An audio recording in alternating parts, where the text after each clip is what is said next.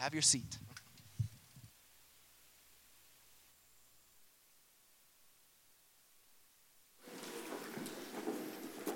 If you will turn in your copy of Scripture to Matthew chapter two. As you're turning there, and the kids are leaving the room, my daughter's turned seven this month. Oh, yeah, it's it's hitting me. I don't like it. Um, but she keeps getting older. She's my youngest, and so it brings just all kinds of weird emotions, and I don't deal well with emotions. So um, we, uh, I, I just follow my wife's lead on most things involving our children, um, but uh, we... she found this really cool museum that we we're going to go to to celebrate her birthday. And so we go to this museum. It's like an hour and a half away. And it was really cool. Like, I'm usually not very impressed with those types of things, but I was like, this is actually really fun. This is really neat, um, because I'm selfish like that. It's cool and neat for me. Um, but we're there. We go through the interior, and, like, there's all this stuff. And then there's this massive playground out in, like, this central area, outdoor playground that the building kind of half circles around. And so we go out there, the kids are on the playground, but, like, it doesn't take them long to look beyond the playground, and there's this massive ropes course that just looks really exciting. It's really high up there. And so they immediately are really excited, ecstatic about this. Like, forget the playground. Like, we got to walk over there and see what that's all about. So we walk over there, and I'm seeing there's the little height bar thing, like, you got to be this tall to participate and stuff. So I'm thinking, like, uh, slim chance, like, that's going to be my out, because they're going to want more money for that. Uh, so we walk over there, and uh, both my son and my daughter, like, they're high, they're tall enough, and I'm like, they're just like, they're just getting more and more ecstatic. Like, this is so exciting, we can do this. I'm like, well, we got to see how much it costs and stuff. So we, we go into where you get tickets to do this extra thing, and they're like, it's eight dollars. I'm like, I can actually stomach that. That's uh, that's it. That sounds like an awesome deal. So for eight dollars, yes, we will do the ropes course. And so we get out there, and, like, you're harnessing up all this stuff. You're getting all the carabiners ready and all this stuff. And um, as we're getting ready, I'm just watching my kids. They're both just, like, so full of joy. Like, it's so exciting to look up and see this, and, like, we're going to be up there. We're going to do this thing. And they're just, like, you can see, like, the nervous energy. But it's, like, full of joy. Like, it's it's exciting. And we clip in, and we start to go up, and the first thing, like, it's kind of like, oh, this is a little strange. Like, the ropes move and stuff, and, like, you're strapped down. So I'm telling, like, if you need extra help, just, like, hold on to that rope that's above you, because it's clipped in. It's, like, that's, like, another anchor point to help you kind of keep from falling and all this stuff. And even if you do fall, like, it's going to catch you. You're going to be okay. So we're going up, and, like, it's it's just, it's a lot of fun. They're, they're excited, like, balancing on all these things. You got to move around and all this stuff. We're going up, and we get up. Um, to the second layer, and I'm I'm just watching my kids, and I realize, like, they're moving a lot slower now. Um, they're slowing down, and, like, there's still a smile on their face, but it's not quite as pronounced as it once was. Um, and then we make it to the third level, and by the time we get to the third level, like, every movement is, like, two inches at a time, and there's no smile. And both of them actually say the words to me, "This is scary." Like, it just strikes me how you were so excited when we were down there looking up at this, and now we're up here, and, like, you've just, you lost all that joy. It's just gone. And then we, we make our way back down, and the lower we get, the more excited they become. And so we get on the ground, and, like, that was the coolest thing ever, and it was so exciting and all this stuff, and the joy has returned. I was like, what is that? Like, you, you map out the joy, and it's like, it's way up here. And then you go up there, and it's way down here. And then you come down here, and it's way up here. And it was just this wonderful thing. Like, I was never scared. No, no. Like, my son, he's never going to admit to being scared. But it's just crazy to me how the thing that brought joy and excitement on the ground robbed them of joy as they actually participated in it. As they went up higher, the thing that brought joy was now robbing them of joy. Joy is the theme of this week of Advent, that we want to have joy. But joy can be given and it can be taken. And we so long for full, complete joy that is consistent. And yet we experience this ebb and flow of joy, that it comes and it goes. The same thing that can bring joy can rob others of it. And did you know that it's the same thing as what Advent is? The Advent, or this Latin coming or arrival, that we celebrate in the season that God, the Son, put on human flesh and stepped into his own creation, creator, setting up tent to dwell among his own creation. The God has become a man. And as he did that, for some, it brought such joy.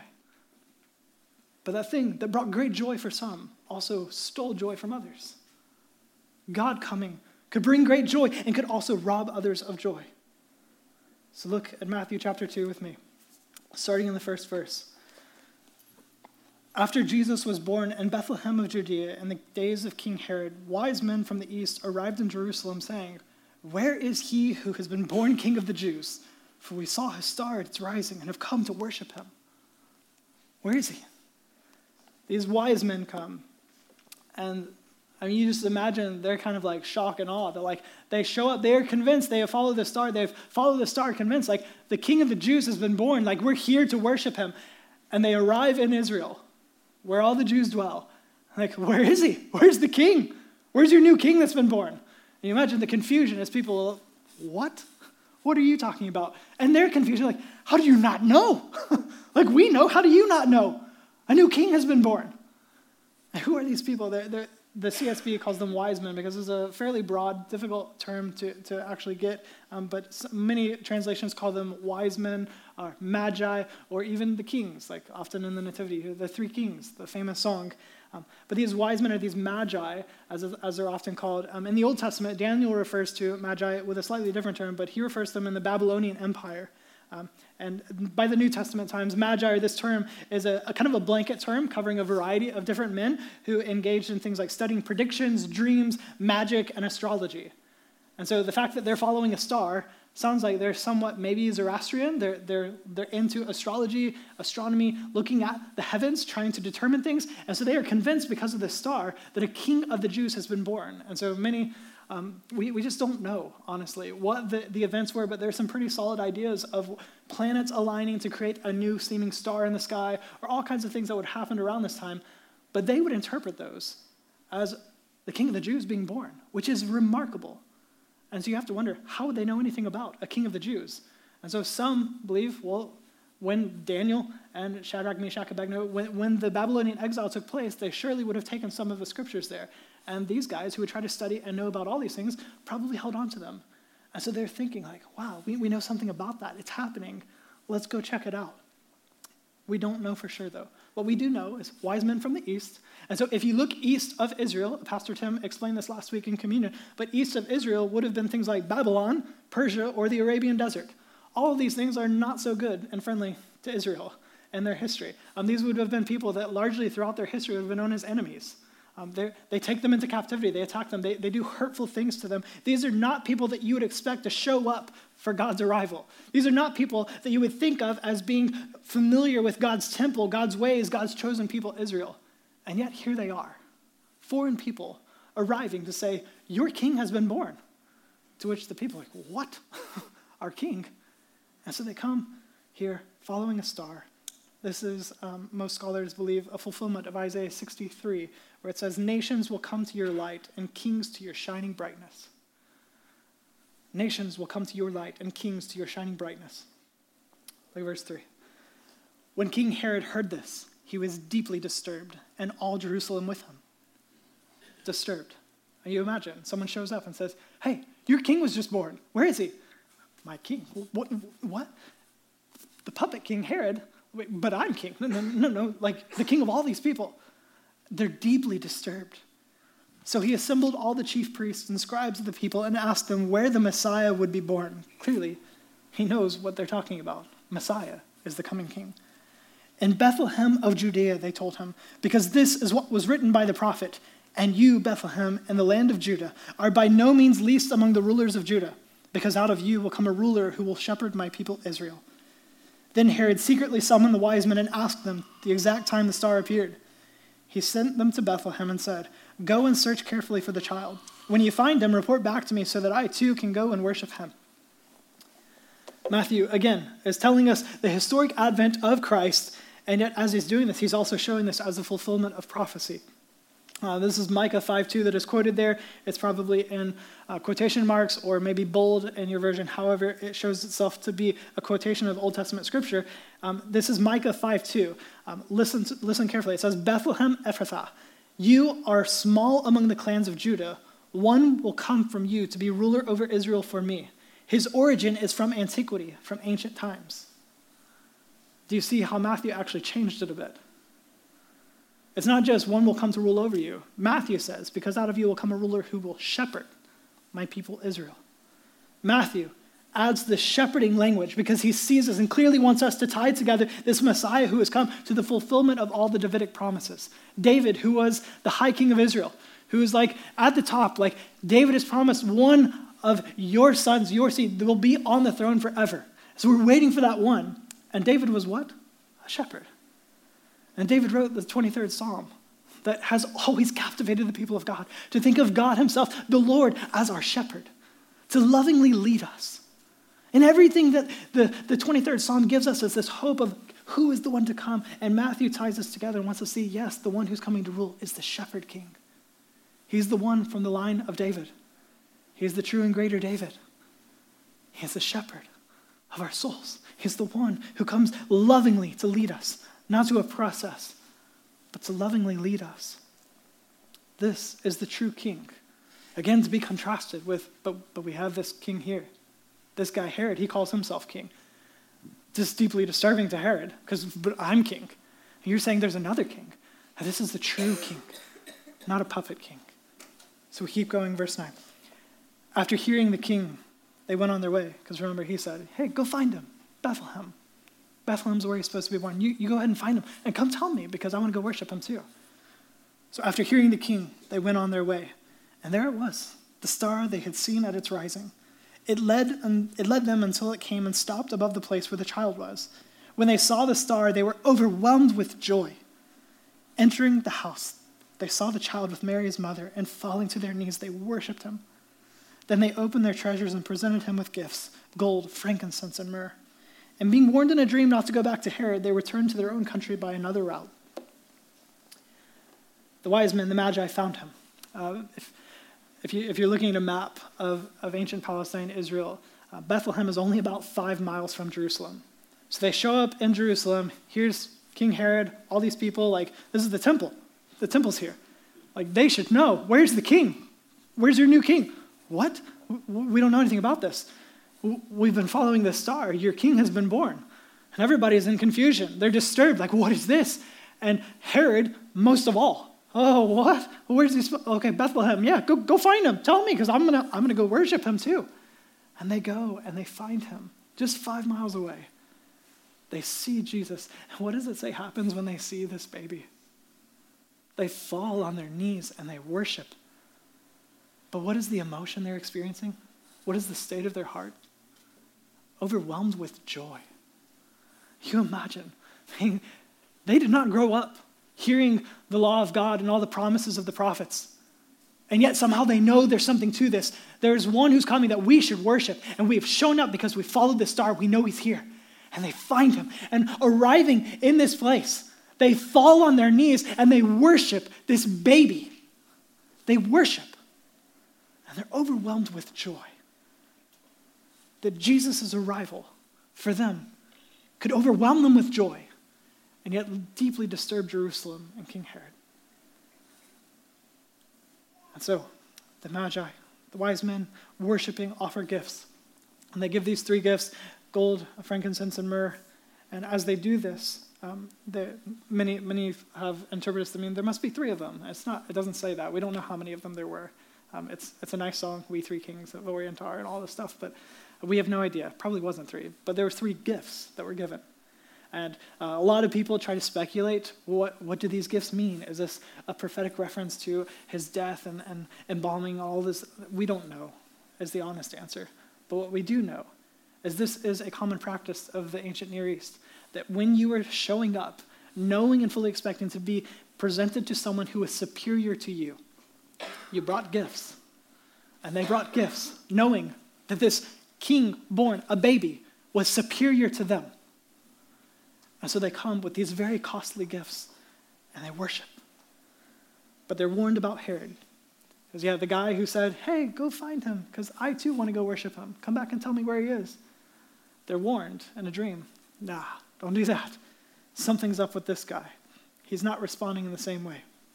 So thirteen, after they were gone, an angel of the Lord appeared to Joseph in a dream, saying, get up, take the child and his mother, flee to Egypt, and stay there until I tell you. For Herod is about to search for the child to kill him. So he got up, took the child and his mother during the night, and escaped to Egypt. He stayed there until Herod's death, so that what was spoken by the Lord through the prophet might be fulfilled. Out of Egypt I called my son.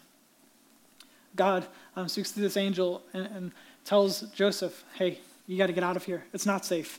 Herod does not want to come worship this new king. He wants to kill him. And so you've got to get out of here. And so they flee to Egypt. This is providential safekeeping. But again, it's also fulfillment of Scripture, as Matthew wants us to see and have confidence and assurance. This is the promised one. This goes back to the book of Hosea, as one of the prophets Hosea would have these words recorded, out of Egypt I called my son. Um, and there's a lot that we could unpack in that, that Jesus is the true Israel. And so all this stuff comes together. But be confident, this is really the Messiah. And all these events are providentially playing out in such a way that we'd say, that's just impossible. That's absolutely impossible for this to just be coincidence.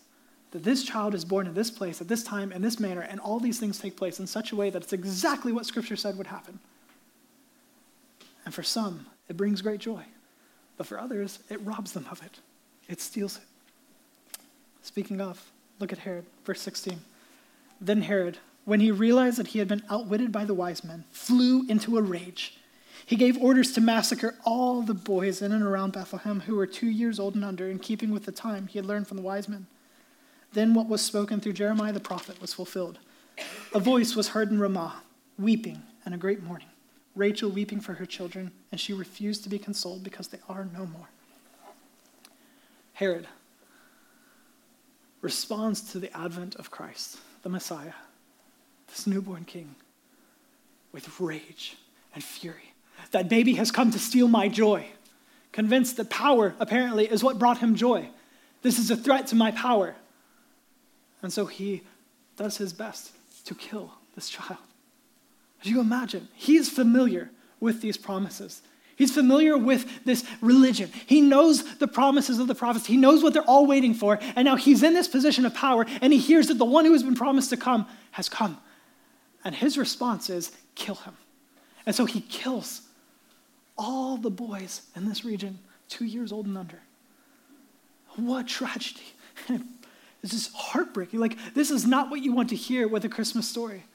To hear of countless babies slaughtered. But it is the truth of the Christmas story, that the arrival of Jesus meant great joy, overwhelming joy for some, and yet meant great sorrow and the robbing of joy for others. Because you have this, this guy who's clearly insane, Herod the Great, as he's called. He's born uh, sometime around seventy-three B C, and he's named the Judean king by the Roman Senate in forty B C. Within three years of being named this puppet king, he has just completely destroyed any opposition to his power. He has the Roman army at his behest. He's, take care of this. So no one can stand against him at this point. So he does this, crushing opposition. He's actually a pretty outstanding administrator historically. He accomplished a lot, uh, a very excellent, uh, skilled, successful politician. And yet he grew more and more paranoid as his life went on. He seemed to literally be crazy. Um, He grew paranoid to the point of killing many of his close associates. Um, it's, it's said that he killed his own wife and at least two of his own sons, just scared that they were trying to take power from him. He could not stand the thought of someone taking power from him. This king could not bend the knee to the true king. And joy was robbed from him. I was on a plane uh, some years ago, and um, the virtual reality, the augmented reality of those games that you could play apparently unplugged. We're, we're kind of new and on the scene, and, and so I'm on the plane, and you know, I, I don't know if this is true for you, I think it's true for all of us, but like, you never have a neutral flight. And so you're like, wow, way better than my expectations, or wow, that was awful. Like, there's just, there's not a way to just get on a plane and be like, yeah, okay, yeah.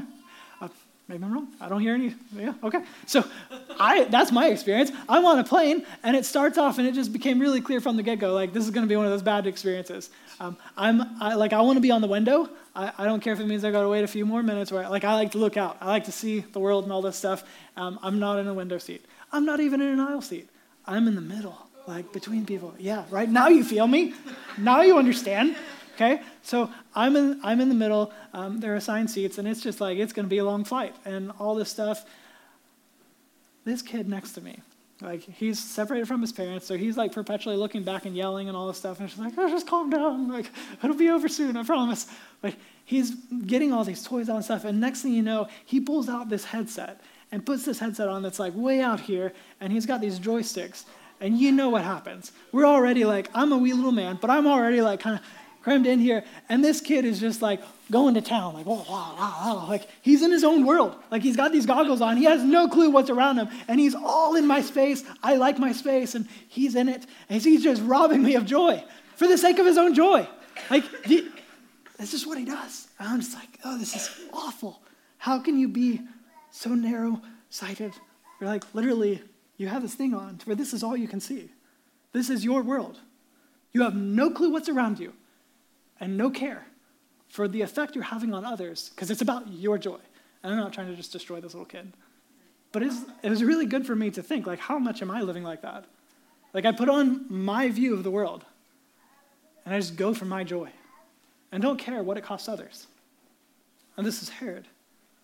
Herod thought that he had to rob others of joy for the sake of his own.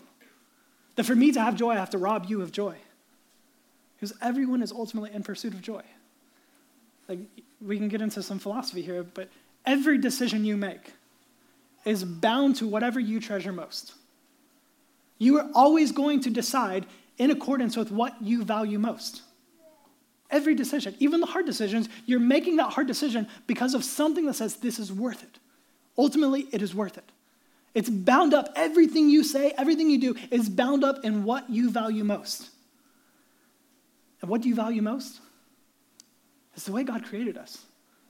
That at some level, we're all hedonists. You're in pursuit of joy. And so you will value most whatever you get most joy from.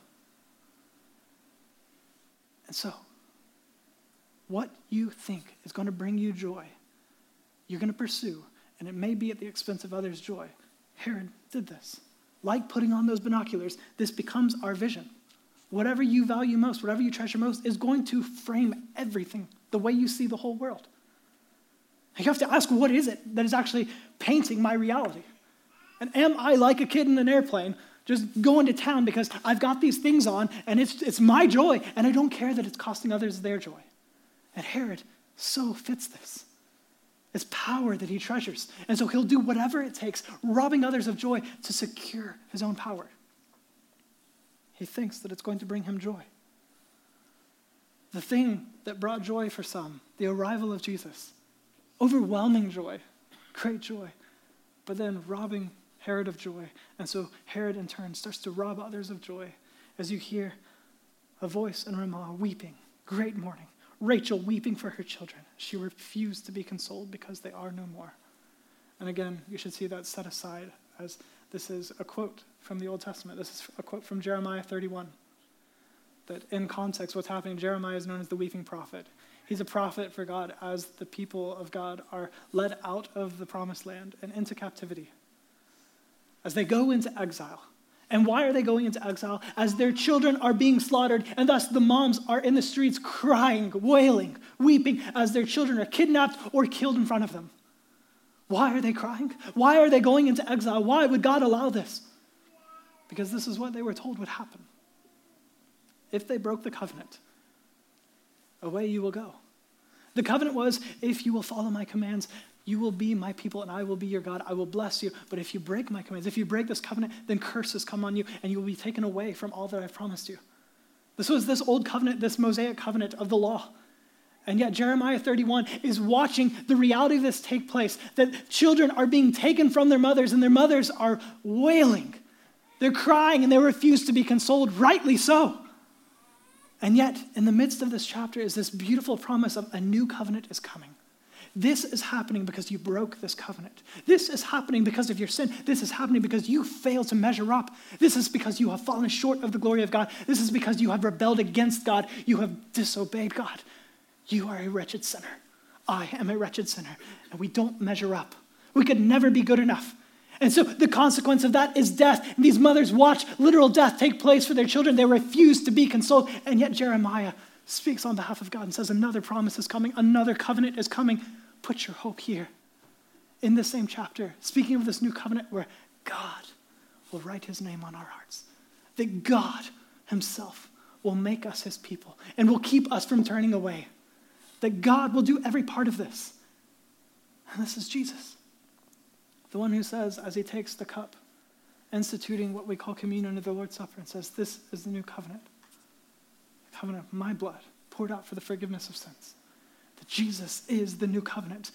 This is a covenant in grace that you could never earn your way into God's favor. You could never do good enough. And yet he says, I love you. I'll make you my own. You will be with me forever, my people. And in that chapter, he says, your mourning, your mourning will turn into joy. This great grief that you experience will turn into great joy. And so as Matthew is tying together the prophet Jeremiah and these spoken words of this old covenant becoming a new covenant, he's saying, here's the arrival of this. That as these mothers are devastated because Herod is insane and has slaughtered all your children, he says, these tears are the last tears that are to be cried under this old covenant. Your mourning will turn to joy because joy is Jesus. He has arrived for us. Our joy is Christ. He has come to be our true joy. Sorrow turned to joy because there's a new covenant. Tears in Bethlehem marking the end of tears shed because the gospel is true. And just like those angels proclaimed, he is Jesus, Yeshua. He is Emmanuel, God with us. He is the Lord is salvation. He has come to save his people from their sins. Everything the old covenant just pointed out, like an x-ray machine to say, you're broken, you're broken, you're broken. You better not put your hope in yourself because you're broken. But what can the x-ray machine do to save you, to fix the broken bone? Nothing. It just says you're broken. It's to point you to the fact that you need something else, you need someone else. And the gospel is, he has come. God himself has come. Born of a virgin, sinless. He would live a sinless life. He would be the ultimate, final, perfect sacrifice on our behalf, taking our place on a cross where he died, taking our sin, our shame, all of the wrath of God poured out on himself so that we would not have to endure that. He is our freedom. He is our joy.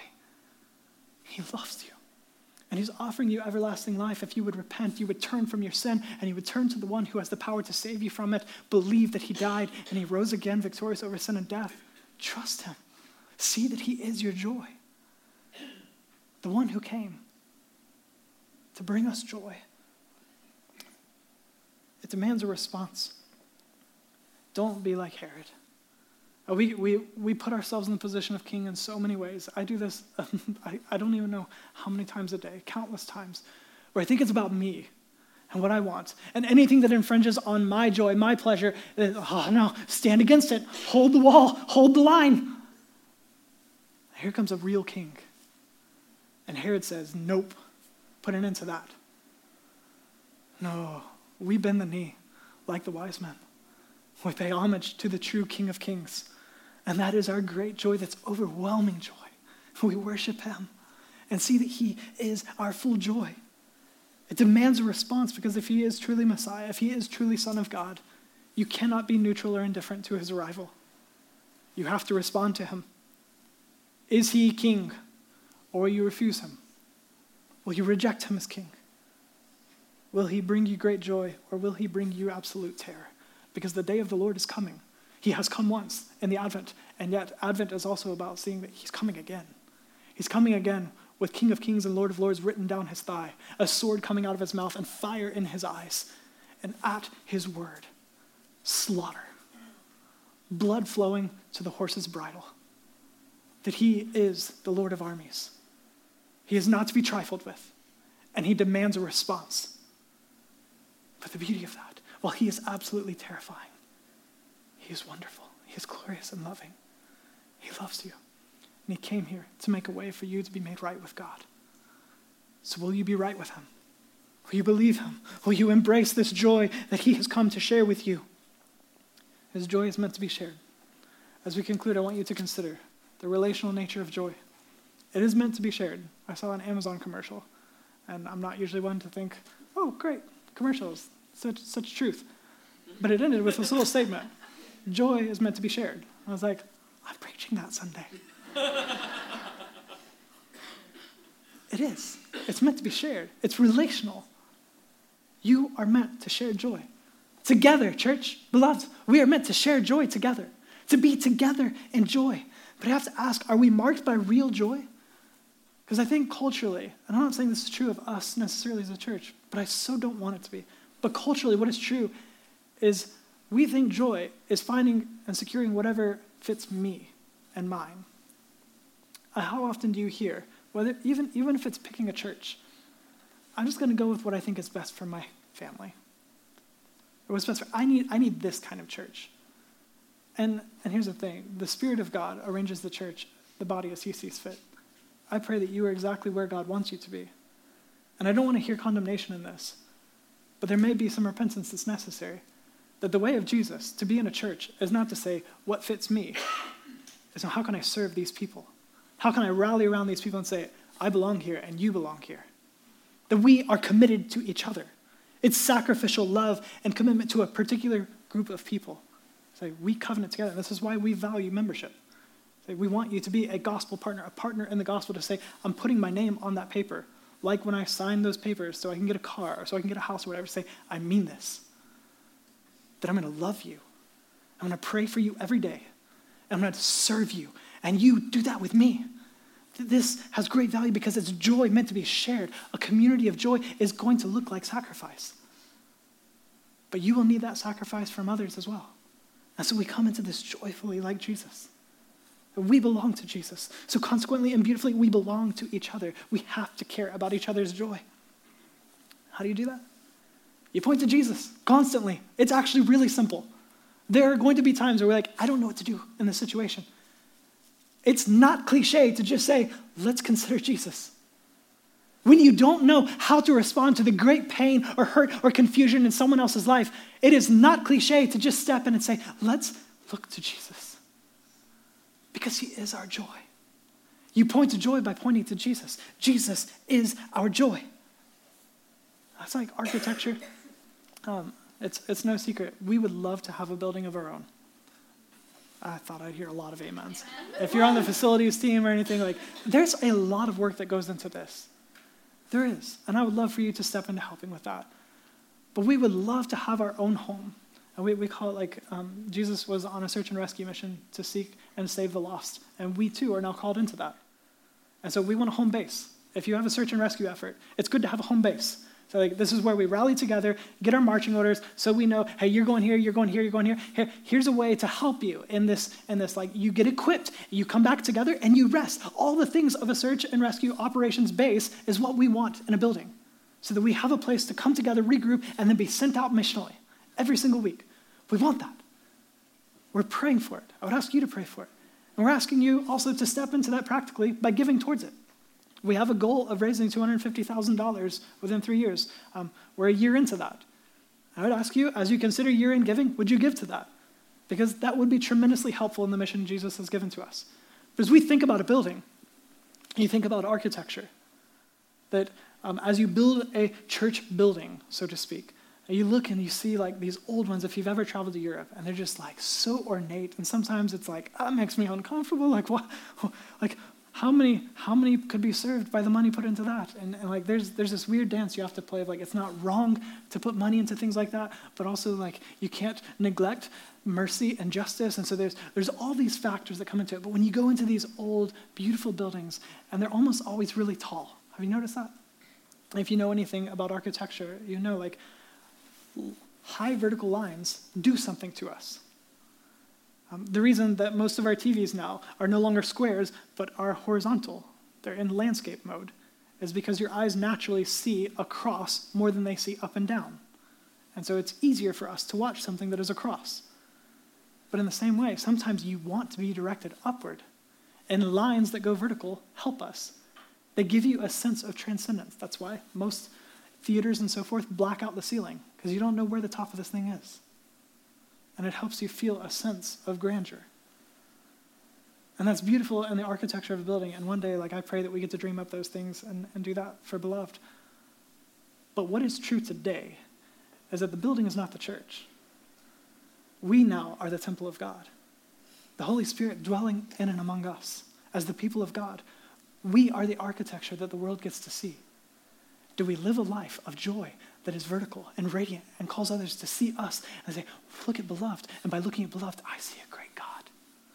I see a great, glorious God, that when I see them, my eyes are drawn upward.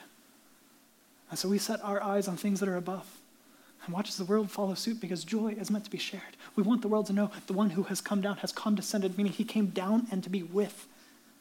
He draws us back upward. He has brought heaven to earth. He has reconciled us to be a joy-filled people.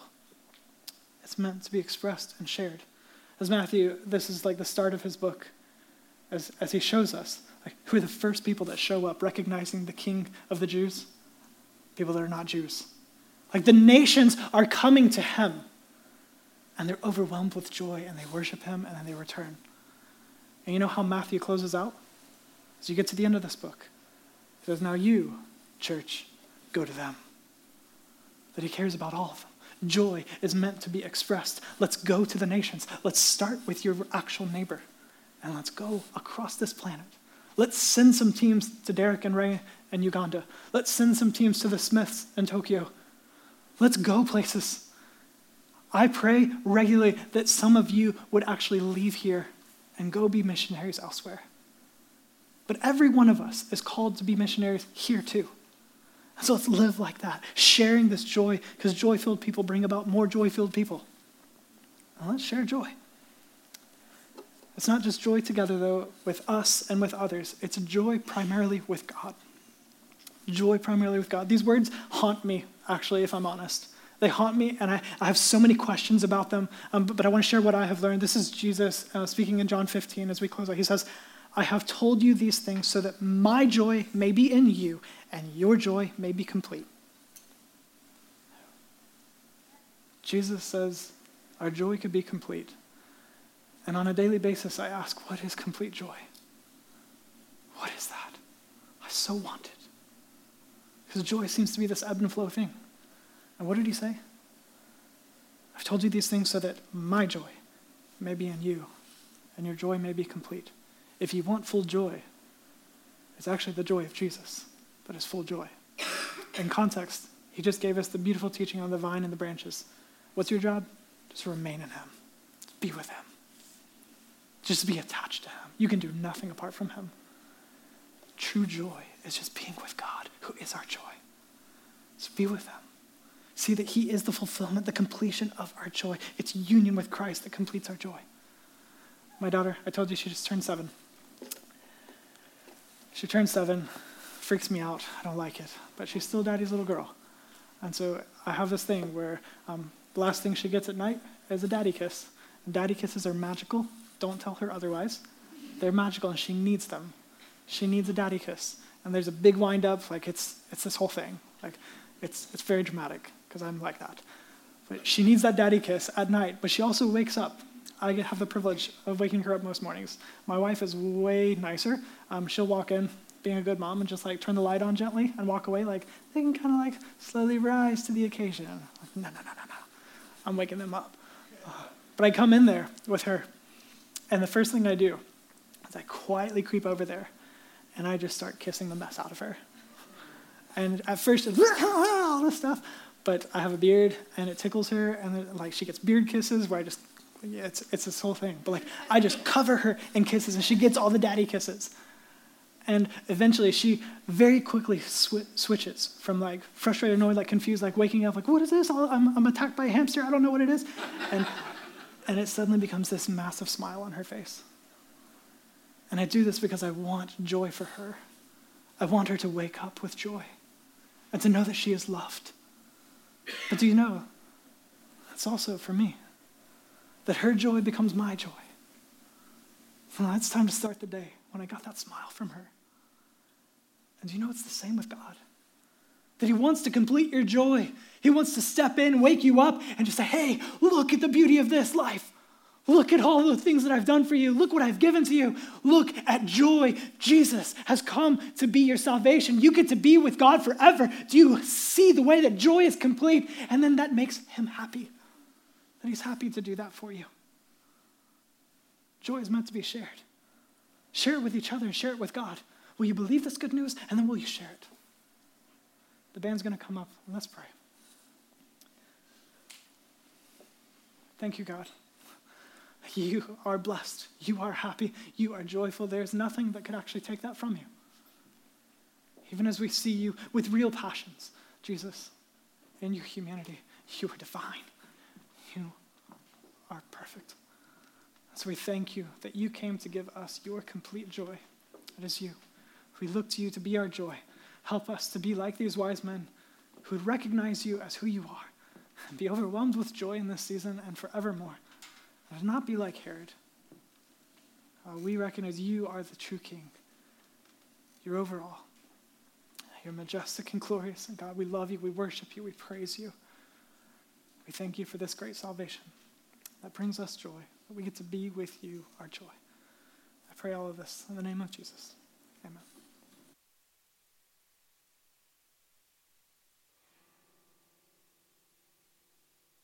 We enter into